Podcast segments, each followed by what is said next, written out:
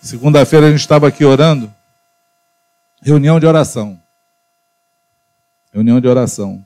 Eu acho que tudo que eu vou falar hoje eu comecei a pensar desde a segunda. A gente estava aqui orando. E eu fiquei assim.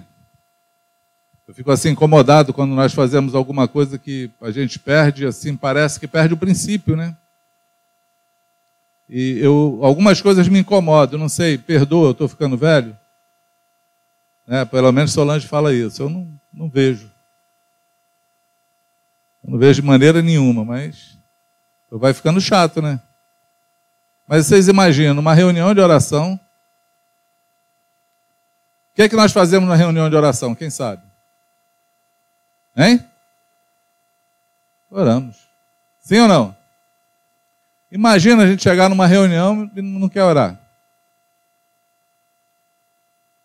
Não tem motivo para orar. Nem que seja para agradecer o Senhor pelo dia. Senhor, obrigado por esse dia. Tua misericórdia se renovou de manhã e eu estou vivo até agora respirando esse ar que vem de ti. Que até o ar que entra nos nossos pulmões vem do Senhor. Amém? Sim ou não? Então nós temos motivo para falar com Deus de qualquer forma. Mas aí a gente chega na reunião, vamos orar por quê? Quem quer orar? Ninguém se manifesta. Ninguém quer orar. E dá vontade de falar assim, então, vamos embora para casa? Reunião acabou. Ninguém quer orar, não tem nada para orar. E quando tem para orar, a gente ora assim. Então, eu hoje estava no ônibus, conheci uma mulher. O nome dela é a Maria, mas aí ela tem uma vizinha que tem uma moça que mora, que trabalha na casa dela, que é amiga de uma outra que está enferma. Aí vamos orar por ela. Eu não sei nem quem é a mulher do ônibus, nem a amiga, nem a vizinha, nem a que está enferma, não sei nem o que está acontecendo.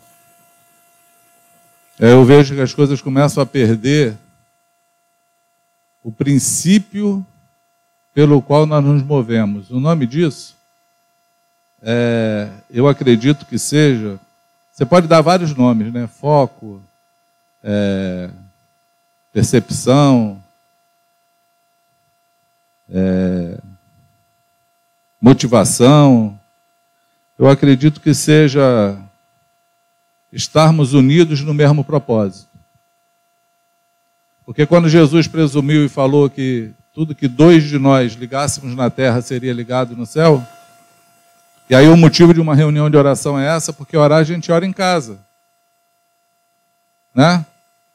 Ora dirigindo, andando no carro, ora trabalhando, lavando louça, né? Se a minha memória não me falha, eu acho que foi Zezé que foi cheio do Espírito Santo lavando louça. Foi isso, Zezé? Lavando louça. A gente ora, fala com Deus. Por que, que a gente reúne para orar? Porque juntos nós podemos, em nome de Jesus, cumprir aquilo que ele falou. Tudo que dois ou mais de vocês ligarem na terra será ligado no céu. É assim. Ou eu posso, você pode vir para uma reunião para que alguém ore por você. Estou precisando de oração. Por quê? Ah, porque meu coração está mal, porque estou doente. E aí Jesus falou que com a imposição das mãos no nome dele sobre o doente, o doente fica curado. Ou estou aqui batalhando pela minha casa, pela minha família, pelos meus filhos, pela minha esposa, pelo meu marido, sei lá, tem um motivo pelo qual nós nos movemos. Sim ou não? Tem ou não? Porque a vida é feita de objetivos, de motivos. Se não for assim, aí nós estamos, na verdade, cumprindo uma parte da nossa vida, né? Eu lembrei da idolatria. Segunda-feira eu lembrei da idolatria. Eu fiquei pensando, o que que fez as pessoas adorarem santos? Orar por uma imagem pedir a uma imagem alguma coisa, senão o distanciamento de Deus e a falta do propósito de Deus na vida de uma pessoa. Porque se Deus tem propósito na tua vida, ele abriu o véu e você pode ir diretamente a ele, sim ou não? Nós falamos com Deus. A minha esposa um dia falou para mim assim: Você sabe por que, as pessoas pedem para a gente orar por ela? Eu fiquei pensando na hora assim, falei assim: o que, que ela quer falar, né? Porque tem hora que faz algumas perguntas, que igual eu estou fazendo aqui para vocês, né? Vocês ficam pensando assim, né? Onde é que ele quer chegar com isso, né? O que, que eu respondo? Sim, não, dá até medo de responder, né? Aí eu olhei para ela e falei assim: não, não imagino não, o que que seja. Ela, porque ele, a pessoa crê que nós falamos com Deus, que Deus nos ouve. É verdade. Mas será que essa pessoa não crê que Deus ouve ela? Quando ela abre a boca diante do Senhor, o Senhor ouve a oração dela? E quando nós pedimos ao Senhor, Ele ouve o nosso pedido? Nós podemos pedir ajuda para orar, mas não podemos criar nenhum amuleto para isso. A nossa fé tem que estar em Deus, ela não pode estar no homem, na reunião, na oração ungida, no pastor que quando fala acontece. Não. Ela tem que estar em Deus. É o primeiro princípio, o primeiro rudimento da fé, é fé em Deus. É unidos em um só propósito, mas crendo no único Deus. Quantos dizem amém? Eu enchi o meu coração com desejo de falar sobre unidade. Estar unidos naquilo que fazemos. Ter um só propósito, né? Eu eu estou deixando o pessoal doido aqui com, com os textos hoje, mas eu também vou lá. Todo mundo aí tem Bíblia, telefone, vai abrindo os textos comigo, né? Eu vou começar falando de um, na verdade, um, não sei se é um conselho apostólico, um ensino sei como seria. Mas Paulo, antes da revelação dele, de falar não só de quem é Jesus,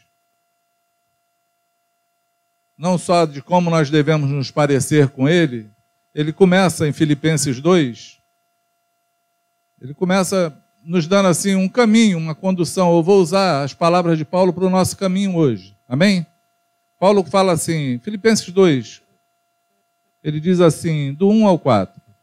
Portanto, se por estarmos em Cristo temos algum poder, algum encorajamento de amor, alguma comunhão no Espírito, alguma profunda fraternidade ou profundo amor fraternal e compaixão, aí ele fala assim: completai a minha alegria, tendo o mesmo modo de pensar o mesmo amor, um só espírito e uma só atitude. Nada façais por rivalidade nem por vaidade. Pelo contrário, cada um considere com toda humildade as demais pessoas superiores a si mesmo. Ou na tua versão, deve ser RA, deve estar, cada um considere os outros superiores a si mesmo né? Cada um zele, não apenas pelos seus próprios interesses, mas igualmente pelos interesses dos outros. Ele está dando essa introdução para falar que nós temos que ter o mesmo sentimento que houve em Cristo Jesus.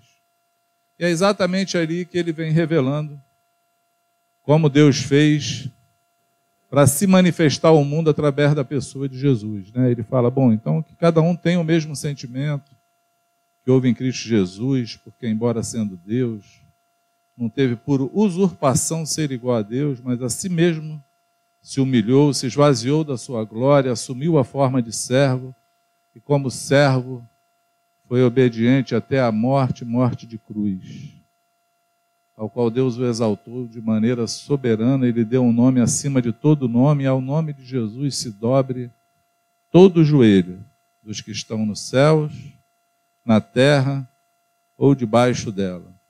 E toda língua confesse que Jesus Cristo é o Senhor. Amém? Esse é o conselho de Paulo. E aí eu comecei a pensar sobre unidade. Eu quero falar sobre unidade com vocês. Porque nós sempre falamos que somos um só corpo. Quando alguém nos pergunta sobre qual o nome da igreja, de que igreja você pertence, a maior dificuldade é a gente responder, né? Pensa na pergunta difícil quando a gente está conversando com alguém, então, de que igreja você é? Porque não dá nem para falar.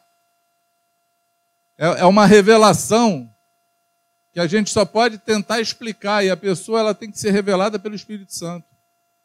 É igual estar tá chupando laranja e alguém perguntar assim, aí é doce? Que gosto tem? De laranja. Mas é boa? Só tem uma maneira de você saber, experimentando. Prova aí. Aí prova. Para ver se gosta. Acredito eu que essa resposta é assim. Alguém tem que viver, experimentar, para poder responder. Não é, Paulo? É difícil, é uma pergunta difícil. Então, se nós temos na nossa mente, afirmamos que devemos ser um, devemos nos parecer com Jesus, que Deus, Jesus só tem uma igreja sobre a terra. O dia que ele vier buscar a sua igreja, ele vai levar um povo, vai levar gente, não vai levar prédio. Tem nenhum prédio, nenhuma placa denominacional que vai subir nas alturas. Vai ser gente de todos os povos, tribos, línguas, nações que vão adorar o Rei, que é digno de louvor. São pessoas que vão ser escolhidas. E, na verdade, que já foram escolhidas antes. Eu queria, eu quero ler um texto contigo, esse eu acho que os meninos separaram. Que está em Êxodo 17. A gente vai ler a partir do 8. Essa história eu não sei quantos conhecem aqui. Mas vamos ler, que aí depois a gente sabe se vocês conhecem ou não. Diz assim, vou ler rapidinho. E aconteceu que os amalequitas vieram atacar os filhos de Israel em Refidim. Então Moisés ordenou a Josué: escolhe homens e amanhã sai para combater contra Amaleque. Eu lhe posicionarei, eu me posicionarei no alto da colina, com o cajado de Deus em minha mão. Fez Josué como Moisés tinha orientado e saiu para a luta contra os amalequitas. Enquanto isso, Moisés, Arão e U subiram até o alto da colina durante o tempo em que Moisés, durante o tempo em que Moisés ficava com a mão, com as mãos levantadas, Israel prevalecia no combate. Quando, porém, Moisés baixava as mãos cansadas, Amaleque tinha vantagem. Ora, as mãos de Moisés estavam pesadas. Tomando então uma pedra, puseram-no debaixo dele, para que nele, nela pudesse assentar-se. Arão e Ur mantiveram erguida as mãos de Moisés, um de cada lado. Assim suas mãos permaneceram firmes até o pôr do sol. E Josué pôs em fuga Amaleque e o seu povo ao fio da espada. Então o Senhor ordenou a Moisés: escreve isso para memorial em um livro e declara a Josué que hei distinguir a memória dos Amalequitas debaixo do céu. Depois Moisés construiu um altar e pôs-lhe o nome de Jeová Nissi. O Eterno fez-me aqui um grande milagre, porque ele declarou, porquanto Deus levantou a sua bandeira de guerra e jurou sobre o seu trono que ele mesmo lutará contra os amalequitas de geração em geração. Amém? Quem entendeu? Quem já conhecia? Era uma guerra interessante. Esse texto é usado para falar de ministérios, né? Por quê? Porque Deus mandou, falou com Moisés e Moisés escolheu homens para ir para a guerra. Então, é, é, os, os mestres aí, eles gostam muito de usar esse texto para falar de ministérios, de escolher pessoas para o ministério, estarem juntos no ministérios. Nós não vamos usar dessa prerrogativa, por quê? Porque nós cremos numa igreja relacional, nós cremos em cada membro desse corpo funcionando e nós acreditamos que aqui, pelo menos me ouvindo, ou aqueles que estão me ouvindo em casa, todos os que, os que ouvem a palavra do Senhor, são chamados para essa guerra. Todos nós somos chamados a guerrear. Amém? Nós vivemos o tempo da graça. Moisés vivia o tempo de um povo escolhido para a guerra, de separar homens, generais, aquela história toda, que para nós não é esse contexto. Nós não somos do exército da salvação. Nós somos todos nós enviados por Jesus para proclamar salvação, salva, salvação ao mundo e guerrear e desfazer as obras do diabo. Amém? Porém, esse texto nos mostra um princípio fantástico de unidade. Porque é assim: Deus fala com Moisés e para Moisés enviar os homens para a guerra contra os amalequitas aqui. Né? É, Amaleque, Amaleque é um descendente de Esaú. Se eu não me engano, neto de Esaú.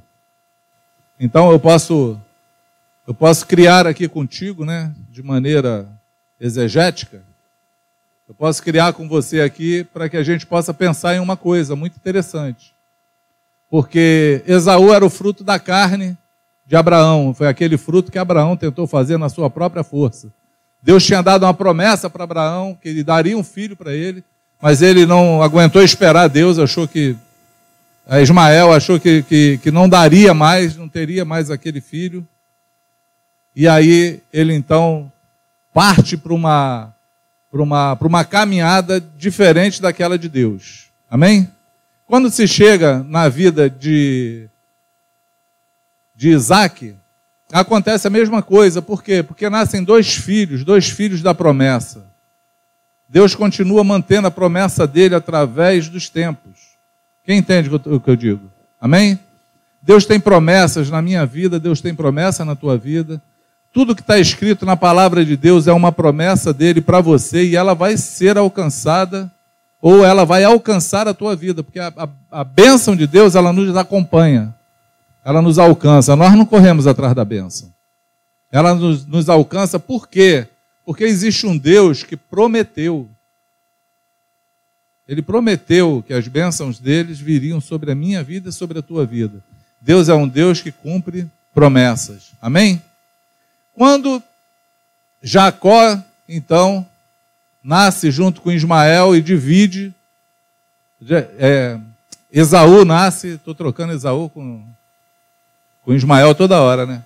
Esaú nasce e Jacó nasce na primogenitura, nasce garrado no pé do irmão, querendo já uma promessa, uma primogenitura, mas nessa, nesse agarro desse nascimento, dessa briga dentro do, do, do ventre da mãe, nessa falta dessa unidade no ventre da mãe, nascem dois meninos, um com a promessa de receber a, a benção da primogenitura, e nasce um outro com, o nome de desonesto. o nome de Jacó queria dizer usurpador, né? Desonesto. Nasce ele assim. Mas é engraçado, amados, que esse Jacó foi o que alcançou a promessa. Foi ele que alcançou a promessa, não foi Esaú. Esaú perdeu a bênção dele porque ele não tinha a mesma unidade que ele precisava ter com Deus e as suas promessas. Ele não tinha o mesmo apego às coisas que, do Pai, às histórias que ele ouviu do Pai sobre Deus. Ele não tinha a mesma honestidade diante de Deus e conseguiu, mesmo nascendo primeiro, tendo o direito da promessa, não receber a promessa. Porque faltou nele uma coisa, a unidade com Deus unidade com o Pai, unidade com a palavra. E aí é da onde originou os amalequitas. É a força do braço do homem operando em contrapartida às promessas de Deus. Entende isso? Essa é uma, uma guerra que Deus falou que perpetuamente nós iríamos lutar. Perpetuamente. Ou seja, sempre vai haver uma luta da obra da carne com a obra do espírito.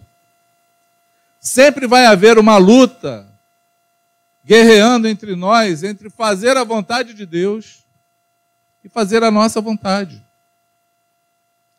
vai sempre existir uma luta entre a gente querer alcançar algo que é a promessa de Deus, mas não está no tempo de Deus. Não está da maneira, do modo que Deus escolheu para a tua vida. Consegue entender isso? Sim ou não? Essa guerra ela sempre vai haver. E aí eu acredito que é aqui que surge essa essa expressão de Jeová Nissi, o Senhor é a nossa bandeira, ela acontece aqui. Esse é um dos nomes do Senhor. O Senhor é a nossa bandeira. Talvez muitos que estão aqui me ouvindo hoje não conheçam isso, não saiba nem o que era Jeová Nissi, só ouve a música do Kleber Lucas, né? Essa geração não sabe nem quem é Kleber Lucas. Entendi.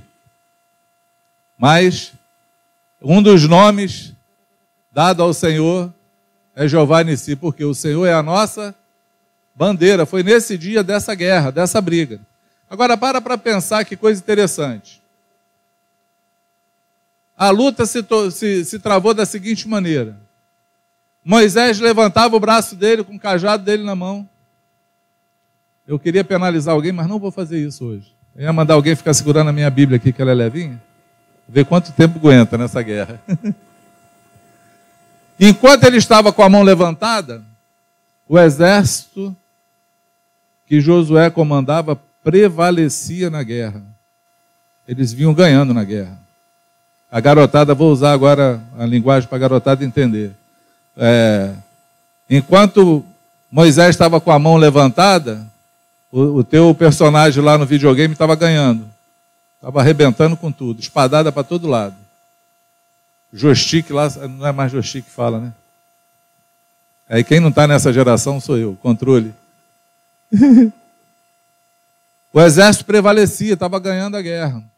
Só que a mão de Moisés cansava, porque ele segurava um cajado, não aguentava ficar com a mão levantada, cansava. Quando ele baixava a mão para descansar, o exército das Malequitas começava a vencer a guerra. Aí Arão e Ur quando viram isso, falaram assim: vamos cooperar com Moisés. Pegaram a pedra, encostaram Moisés para ele ficar apoiado na pedra, descansar, e cada um segurou no braço de Moisés para manter o braço dele levantado até o final da guerra. No final da guerra, Josué e os homens que ele escolheu venceram a guerra. Destruíram a espada todos os seus inimigos. Amém? eu te pergunto: de quem foi a vitória? Quem foi o vitorioso nessa guerra? Quem ganhou a guerra? Foi Josué que lutou? Foi Moisés que levantou a mão? Ou foi Arão e U que seguraram o braço de, de Moisés? Né? Você sabe por que Jeová é a nossa bandeira? Porque tudo que fazemos é por Ele, é por meio dele e é para Ele. E quando tudo que fazemos é dele, por Ele, por meio dele, ninguém quer ser o vitorioso. Nós queremos ajudar cada um a vencer. Nós queremos cooperar uns com os outros. Nós olhamos as dificuldades e queremos cooperar na dificuldade. Ninguém taca pedra um no outro, ninguém olha e fala assim, olha lá, ó, o cara vai perder porque o velhinho lá não aguentou segurar o cajado. Bem feito, se tivesse me escolhido, eu sou forte. Ia manter esse cajado levantado o dia inteiro. Não tinha isso, amado. Eles tinham uma guerra para vencer e cada um cooperava com o outro para vencer a guerra. Eu não conheço nenhum exemplo assim para dar de unidade melhor do que esse. Talvez a tradução do que nós acabamos de ler, Paulo falando aos Filipenses, em dois, que cada um não busque o seu próprio interesse, mas o que é do outro. que seja exercido entre vocês o amor fraternal. Que cada um considere o outro superior a si mesmo. Nós só conseguimos entender essas coisas quando a gente olha uma alusão como essa, uma figura que Deus deixou. E aí o próprio Paulo diz que as coisas que passaram, lá em, ele fala isso em Coríntios, as coisas que passaram, as antigas, elas são figuras para as de hoje. São figurativas. Só quando nós olhamos esse quadro, conseguimos olhar para ela, nós entendemos que cada um de nós faz parte do processo e precisamos cooperar uns com os outros. A nossa vida tem que ser uma vida de unidade, mas unidade no Senhor, para que a vontade dele se estabeleça, para que o reino dele avance, para que o inferno seja destruído, para que as obras do diabo caiam eu faço parte desse processo. Amém? Nós podemos sim cooperar uns com os outros. Nós podemos nos doar, nós podemos parar de olhar para nós mesmos e olhar como eu posso ser útil na vida de alguém, para que o propósito de Deus se cumpra na vida daquela pessoa. Podemos ou não? Esse foi o caminho que o Senhor deu, porque se o Senhor é a nossa bandeira, se a bandeira que você carrega, o estandarte que você carrega é Jesus, se quando alguém pergunta o que é que dirige a tua vida, ou quem é o Senhor da tua vida, ou o que é que move você, ou qual é a tua paixão, você fala, é o Senhor. Você tem que estar preparado para lutar essas guerras dessa forma. Eu acho que Franco, foi Franco, Sérgio Franco ministrou uma palavra ele ministrou aqui entre nós, lá no outro auditório, que ele teve um sonho de dois lutadores que lutaram, se degladiaram, se rasgaram todo e no final ninguém ganhou. Ele terminou com a palavra assim: uma luta sem vitória, sem ganhador. E o, te, o teor da ministração dele era quando nós lutamos uns com os outros, ninguém ganha, só perde. O reino não prevalece o reino de Deus não avança. Porque as guerras internas, elas só escandalizam o nome de Deus. Elas só enfraquecem o exército. Elas só trazem escândalo, mas quando estamos juntos para fazer alguma coisa, nada nos detém. A unidade é uma coisa tão fantástica, amados, tão fantástica, que em Gênesis diz que os homens resolveram construir uma torre para tocar o céu, chamada Torre de Babel. E aí diz que Deus desceu para olhar o intento deles. Está escrito exatamente assim: esse povo, ele é um. Eles têm unidade entre eles. Tudo que eles intentarem fazer, eles vão conseguir. Que poder tremendo tem unidade. Aí Deus fala: então vamos lá e vamos confundir a língua deles. Por isso que o nome é Babel. Confundiu a língua deles para que o propósito do homem não pudesse fazer, porque a unidade ela pode ser para o bem, como ela pode ser para o mal.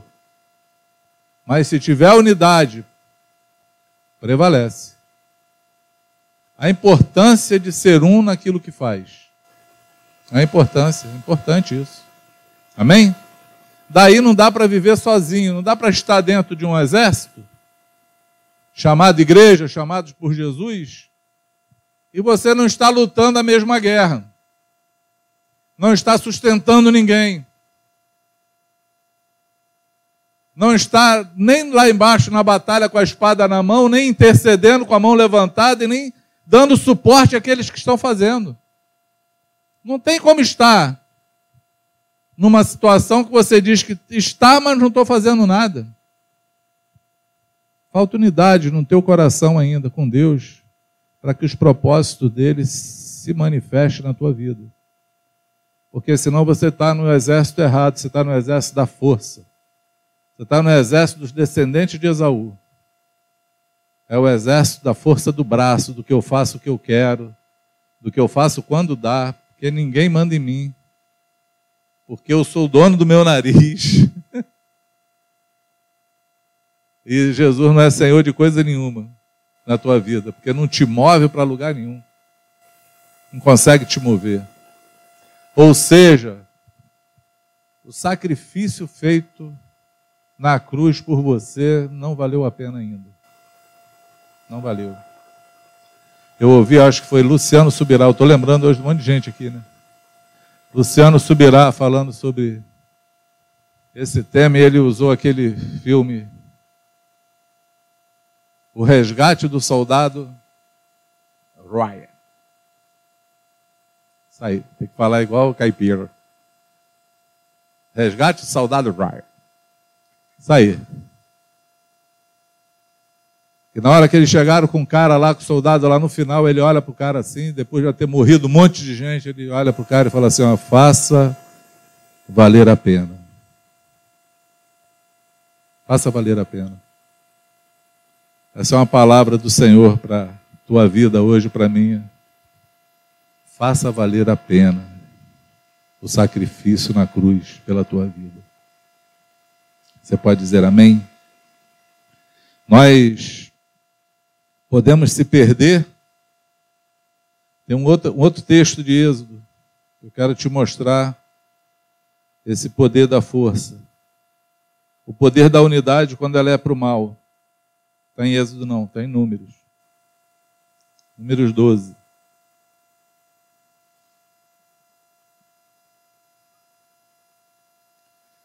Números 12 é uma outra história que envolve Moisés. Vocês estão vindo comigo? Vem comigo que a história é boa. Vem. Pode, pode confiar. Diz assim: Miriam e Arão começaram a murmurar contra Moisés. Arão era o cara que estava segurando a mão de Moisés lá atrás. Estava unido. Mas aí eles começaram a murmurar com Moisés. Miriam era irmã dele. Só, só para fazer um pano para você aqui, antes disso, antes dessa, desse evento, Miriam descobriu que ela era profetisa, porque o Espírito Santo tomou ela. E ela pegou um pandeiro e saiu pandeirando por aí, cantando. Teve um cântico espiritual. E em todo esse processo, então, ela foi reconhecida como profetisa no meio desse caminho. Tem um, uns, uns, teólogos é, daqueles pentecostais pé roxo, aqueles que, que não, não crê na música, que a gente não pode dançar, não pode cantar, não pode tocar bateria, e diz que Miriam pecou porque tocou o pandeiro. Não, não é isso não, tá, amados? Tem nada a ver uma coisa com a outra. É porque ela agora tem um ministério. Ela agora foi escolhida, foi destacada. Arão já tinha sido destacado porque Moisés já tinha assumido diante de Deus a incapacidade dele.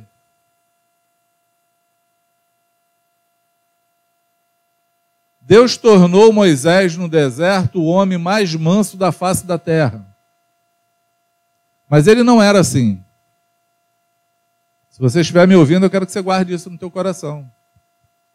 Moisés era aquele cara que matou um cara com as mãos e enterrou. Porque Deus falou que ele ia ser o libertador de Israel. O primeiro que ele encontrou batendo no hebreu, sentou a mamona no cara, deu um mata-leão, matou o cara, fez um buraco enterrou. E aí fugiu para o deserto por conta desse assassinato. 40 anos no deserto. Deus dá, fala assim: e Moisés era o homem mais manso sobre a face da terra. Talvez você esteja passando por vários desertos, ou já está em um deserto há muito tempo, porque o Espírito Santo está trabalhando para que você seja manso. Está tirando de você a força do teu braço Está tirando de você a confiança em si mesmo. Porque só assim você pode confiar no Senhor. Tem uma maneira de acabar com o deserto na tua vida. Eu ouvi o Senhor, sempre falo isso. O deserto ele pode durar quatro dias, quatro horas, né? quatro minutos, quatro anos, quatro meses, quarenta anos. Depende do teu coração ser responsivo. Aquilo que o Senhor está te ensinando no meio do teu deserto. Moisés passou 40 para ser o homem mais manso da face da terra. Um cara letrado, chamado de filho da filha de Faraó. Ele era filho, ele era o neto do Todo-Poderoso da terra, do presidente estudou, letrado, mas no dia que Deus chama ele, logo depois disso, desses 40 anos, ele fala assim: Mas eu estou velho. Eu não sei falar direito, eu tenho uma língua pesada. Tem gente que diz que ele era gago, eu não sei. Ele fala que ele tinha a boca pesada, a língua pesada. Eu vou no nome de quem? Aí Deus criou um monte de artifício. Não, leve esse cajado. Esse cajado vai me representar contigo. Leva teu irmão Arão para falar por você, já que você não quer falar. Moisés, ele já tinha assumido as deficiências dele, a incapacidade dele. Ele sabia que se alguma coisa acontecesse na vida dele, ia ser o Senhor. Mas o fato dele ter sido considerado manso, e aí eu quero que você anote no rodapé aí da tua anotação, manso é aquele que pode ser conduzido. Manso não é calmo. O calmo, tu pisa no pé dele e te dá um tiro.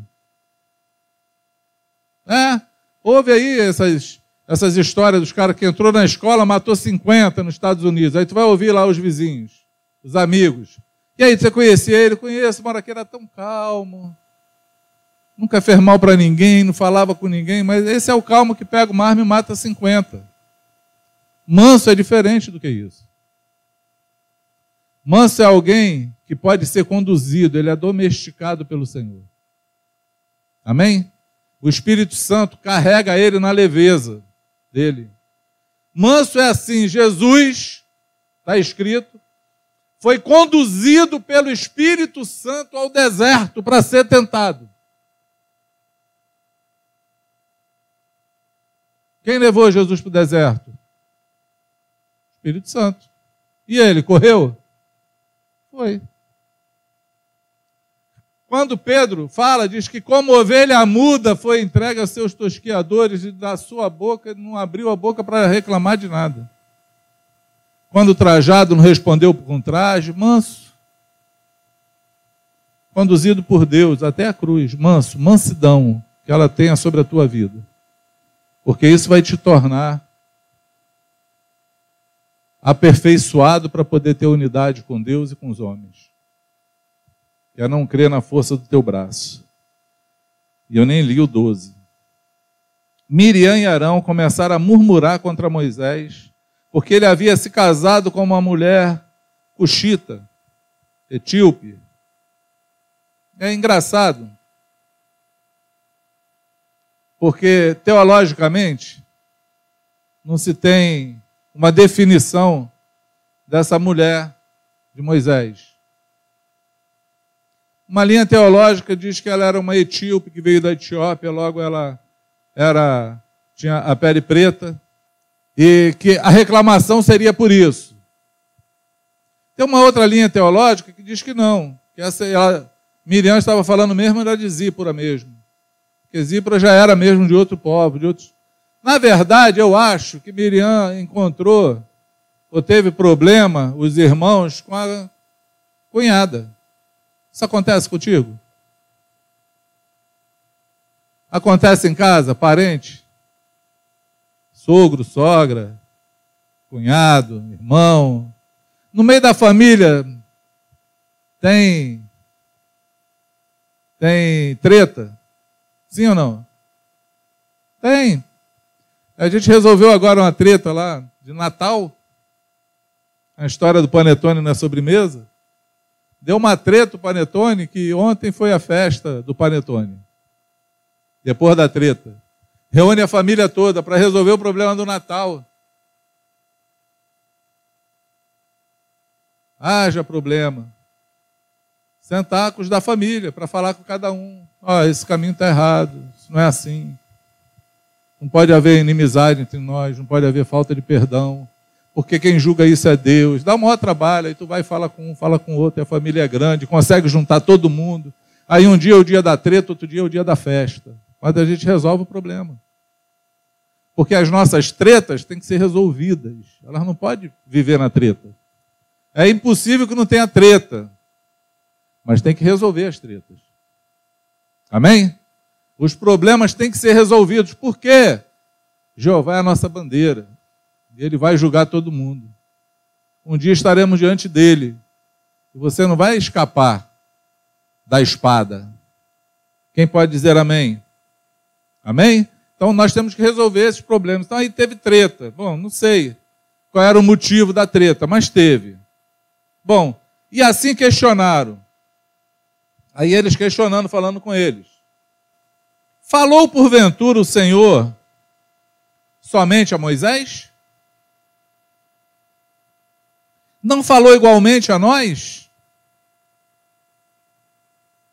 E o Senhor ouviu tudo isso.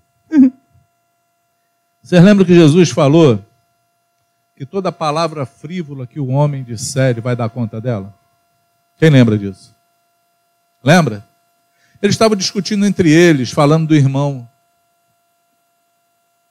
Então eles murmuraram por, por, por conta da mulher dele.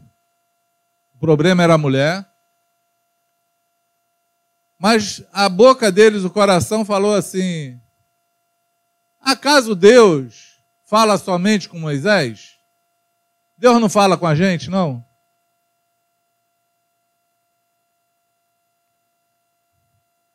Quem aqui nunca falou isso?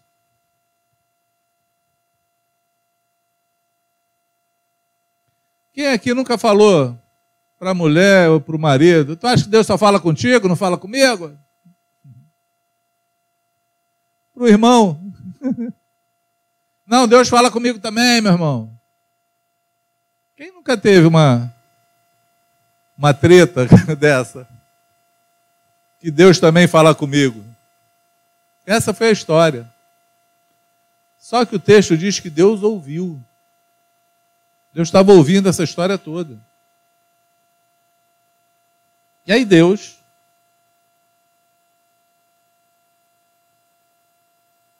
Subitamente disse o Senhor a Moisés, a Arão e a Miriam, falou com os três: Vinde todos três à tenda do encontro. Todos os três se dirigiram à tenda. Quando o Senhor desceu numa nuvem, se deteve à entrada da tenda, chamou Arão e a Miriam, ambos se apresentaram. Então disse o Senhor: Ouvi, pois, as palavras, ouve, pois, as minhas palavras.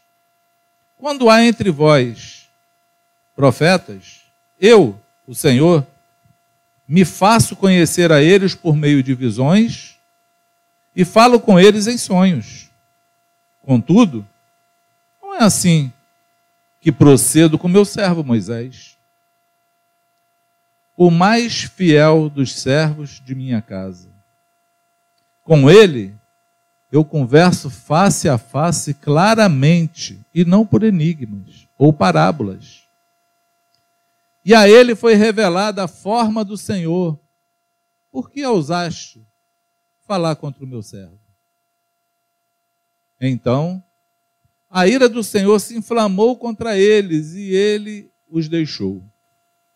Quando a nuvem se afastou da tenda, Miriam estava com o corpo tomado por uma terrível doença de pele, ou uma lepra. A sua aparência era esbranquiçada como a neve. Quando Arão voltou o seu olhar para Miriam, reconheceu de imediato que ela estava com uma espécie de lepra. Então rogou Arão a Moisés: Ai, meu senhor, não queira nos infligir a culpa do pecado que tivemos, a loucura de cometer, a loucura de cometer e do qual somos culpados. Suplico-te, não seja ela como um aborto cuja carne já está quase, com tudo, com to, é, quase toda consumida, ao sair do ventre da sua mãe. Bom, olha que história interessante, amados. A treta era entre os irmãos. Deus ouviu, chama eles. Estavam falando do quê? Da mulher do cara. Mas o problema não era a mulher. O problema era uma guerra de vaidade. O problema era a guerra de quem era melhor. O problema era uma guerra que todo mundo ouvia Deus. O problema da guerra deles era pessoal, mas por conta da vaidade do coração. E Deus olha isso e acha isso um pecado tremendo.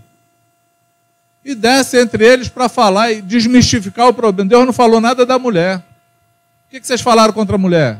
O que, que tem a mulher do cara? O cara pode escolher a mulher. Não falou nada disso. Ele só resolveu o problema da vaidade do coração. Ele falou assim: olha, eu falo em sonho, falo em visões, mas com esse aqui eu falo face a face. Foi embora. Já deixou Miriam leprosa. E já deixou o irmão já chamando Moisés de Senhor. Meu Senhor, não deixa que isso aconteça. Intercede por nós. E lá vai Moisés interceder sem ficar ofendido, sem olhar e falar bem feito, sem falar agora se vira, sem dizer Deus não fala contigo, dá teu jeito. Não faz isso não, amado. Moisés vai, intercede por Miriam, e Deus dá um desfecho na história e resolve o problema da briga entre irmãos. Amém? Arão e Miriam estavam unidos, tinham unidade. Mas unidos, sabe para quê? Para falar mal do irmão. Tem unidade que é para o mal? Tem ou não tem? Sim ou não? Quantos grupinhos se formam para falar mal do outro? Quanta gente gosta de apontar o dedo para falar da fraqueza dos outros? Ao invés de olhar a fraqueza e falar assim, eu posso ajudar nisso aí, vou chegar perto, vou cooperar. Quanta gente se move no meio de fofoca, de maledicência, de murmuração? Eu queria te falar que Deus ouve cada palavra. Deus ouve cada fermento. Deus ouve cada maldade que sai da nossa boca.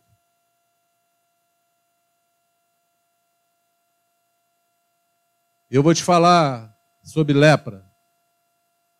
Vou te falar sobre uma lepra. Miriam ficou leprosa. Quantos leprosos você conhece? Que a lepra é uma doença que no caso de Miriam foi uma doença da pele, deu para ser visível, todos viram. Mas quais são as consequências da lepra? Ela isola a pessoa. Miriam ficou isolada sete dias fora do arraial, porque contagiava. Então ela tinha que ficar fora do arraial. Contagi contaminava. Ela contamina. É uma doença que passa para os outros, então tem que ficar fora ela tira a sensibilidade do corpo. Quando você vai estudar sobre isso, você sabe que alguém às vezes descobre que está com lepra, porque está no fogão, se queima e não sentiu a dor. Fica insensível. Insensível à dor, insensível a tudo. Quantas pessoas, por conta de fofoca e murmuração hoje, estão insensíveis a Deus? Insensível às pessoas, fora do meio da comunhão. Perde a convivência, se perde de Deus, fica literalmente excluído fora do arraial e não sabe o motivo. Eu queria te falar que é um motivo simples. Começa quando a gente começa a falar mal do outro. Começa quando a gente começa, quando a gente resolve se prestar a ser juiz da vida dos outros, a olhar da deficiência dos outros. É engraçado que no caso de Moisés, ninguém tinha nada para falar dele, falaram da mulher. Porque mais o problema era com ele, contra a autoridade dele. E aí se presta a falar dos outros. Isso adoece, exclui, coloca para fora do arraial. Tem que haver alguém que interceda. Tem que haver um clamor no Senhor. Tem que haver arrependimento. Por quê, amados? Porque quando a, Quando a gente tem alguma coisa para falar, a gente procura a pessoa para falar. A gente já ensinou isso, já aprendeu. Não é isso? Se o teu irmão pecar, vai até ele, tu e ele, sozinho. Se ele te ouviu, tu ganhou teu irmão. Se ele não te ouviu, tu chama testemunha. Para querer ganhar o irmão. Porque falar do irmão é pecado. Falar de alguém é pecado. E a coisa que mais acontece no meio de, de, dos crentes é assim: não, queria te falar um negócio, mas é, é para você orar comigo. Sabe, Fulano? Hum. Ninguém ora, é só fofoca. é só para falar mal. Eu acredito que nessa história o que mais o que mais nos confronta é que o Senhor ouve cada palavra dita. E flecha lançada não volta atrás. Assim como a palavra lançada também não. Você tem que ir lá resgatar ela. Você tem que ir lá e pedir perdão. Ó, eu sei que é difícil, mas necessário. Tem que ir lá e falar: Eu queria me arrepender, que eu falei mal de você. Eu julguei você. Eu criei intriga contigo sem nem te conhecer. Porque tem pessoas que têm essa capacidade de julgar os outros sem nunca conhecer, sem perguntar, sem falar sem saber da história, mas julga, fala. Fala e senta a língua, como se tivesse no assunto, como se tivesse visto, confortavelmente, mas o Senhor vê e ouve. Você pode dizer amém? O Senhor ouve todas as coisas. Essa é uma unidade para o mal. Ela é para o mal. A Bíblia fala que marido e mulher tem que ser um em casa. Mas pode se unir para o mal também, para fazer o que não seja a vontade de Deus, não pode? Safira e Ananias morreram. Mas eles foram um na mentira. Eles combinaram entre eles. Vamos dizer que o, a herdade lá, o terreno lá, custou só tanto. Eles combinaram e foram com a mentira, morreram juntos. Morreram juntinho. Por quê?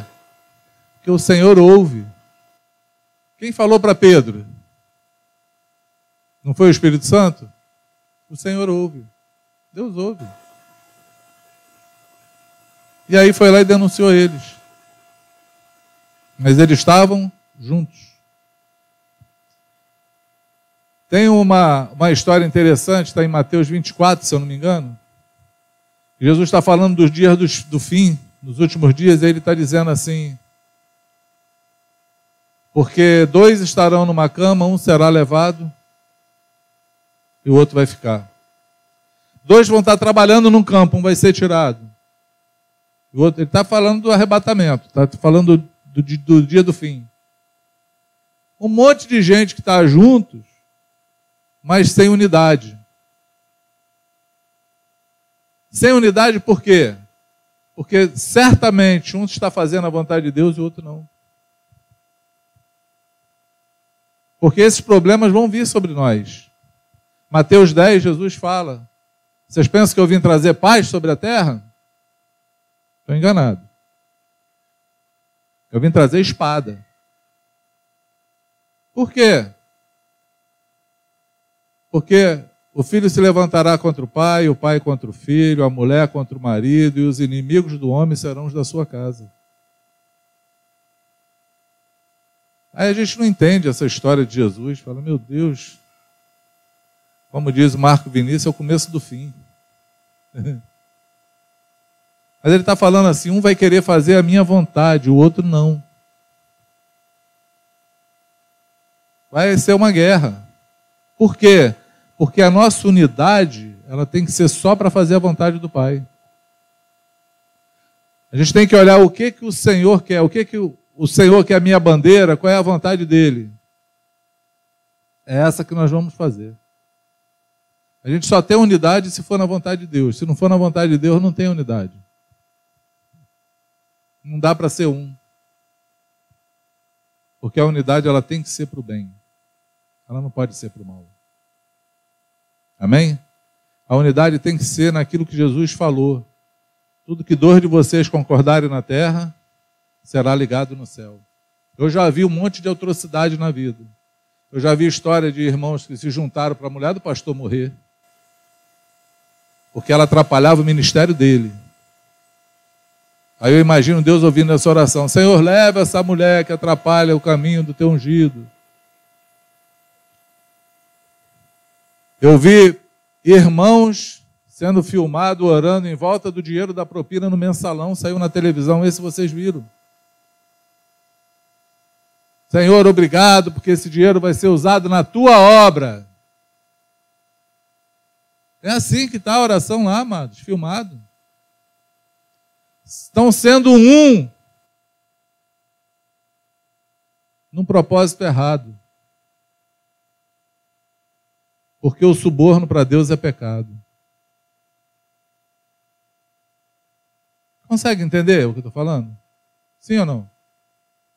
Nós precisamos, nesse tempo conturbado que vivemos, nesse tempo difícil de até pregar o Evangelho, nós precisamos ser limpos pela palavra do Senhor. Totalmente limpos para que a gente possa discernir a vontade do Pai e ter unidade naquilo que Deus quer que a gente faça. Porque para ter unidade, para fazer aquilo que o Senhor não nos chamou para fazer, é fácil. Todo mundo quer. Amém? Entende o que eu falo? Beleza? Eu acho que é isso eu separei para hoje. Não sei se consegui me fazer Não sei se consegui me fazer entender no meu cuidado.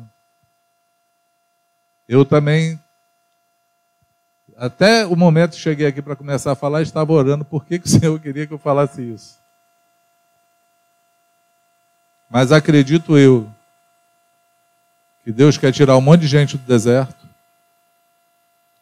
Deus quer trazer um monte de gente insensível, está insensível a Deus. Deus quer ordenar alguns lares aqui, alguns, algumas, alguns casamentos aqui, que precisam ter a hierarquia correta de Deus. Maridos que precisam ser cabeça da casa e estarem unidos em Deus para vencer uma guerra, porque as nossas guerras são vencidas juntos por um propósito. Amém? É juntos. Todas as guerras nossas são juntas. Tem muitas tretas que precisam ser desfeitas na nossa vida. Que ela seja desfeita. Assim como essa semana a gente resolveu a treta da família lá, que você resolva as tuas. Estabeleça a paz. Estabeleça a verdade. Estabeleça aquilo que o Senhor chamou você para fazer, ser mediador de uma aliança de paz. Fazer com que pessoas possam se arrepender, pedir perdão, refazer o caminho, você seja essa pessoa, não fique olhando e deixando as coisas acontecerem, o pau quebrando, e você ficar olhando como se nada tivesse acontecendo, porque o Senhor está ouvindo, Ele está te vendo também. Amém? Que Deus faça você se arrepender das tuas murmurações, das fofocas, do falar da vida do outro, que você comece a viver de fato o Evangelho, buscar o teu irmão e saber ouvir, arguir, saber o porquê do caminho dele. Porque nós precisamos disso. Nunca confie no que você ouve, nem no que você vê. Nunca. Eu falava com o Luciano isso essa semana. Falava, Luciano, a primeira coisa que eu aprendi lendo a Bíblia, que me confrontou, e, e era um problema que era uma briga, um, um litígio entre pastores.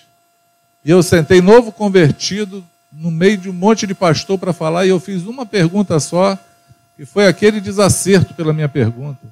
Eu peguei o caráter de Jesus para julgar. Está lá no livro de Isaías dizendo assim: Ele não julgará nem pela aparência, nem pelo ouvir dizer, mas com justiça defenderá o direito dos pobres. E eu ouvi um monte de gente julgando pela aparência e pelo ouvir dizer. Esse não é o critério de Jesus. Esse não é o caminho que Jesus faria. Entende o que eu falo? Eu estava no evangelismo uma vez, uma mãe chegou, ela viu o filho dela bebendo cerveja. E o garoto já estava meio, meio barra, meio tijolo. Estava meio Raimundo, pé no, pé no reino, pé no mundo. E ela parou a nossa conversa assim e falou assim: Eu quero que você venha aqui porque eu vi meu filho estar tá ali bebendo a cerveja. E aí o Franco olhou assim, o novo convertido, no meio da treta. O Franco olhou assim e falou: Você falou com ele? Não, mas eu vi. Tá bom, mas você falou com ele? Porque para eu ir lá você tem que ter falado com ele. Porque assim o critério bíblico é esse. Teu irmão pecou, vai você e ele sozinho, fala com ele. Se ele não te ouviu, chama testemunho. Tu já está querendo levar testemunha? Sem nem ter falado com ele? Aí, como era um evangelismo numa cidade fora, a irmã estava com a máquina pendurada no pescoço. Vocês não sabem o que é isso, mas antes do telefone existia um negócio que era chamado máquina fotográfica. A gente tirava o retrato e mandava revelar. Aí ela falou assim: Eu fotografei, eu tenho provas. Aí o Franco, tá bom, beleza. Mas você falou com ele? Não, então não vou não. Saiu pisando duro a irmã. Falei, eita, parecia o Giraia.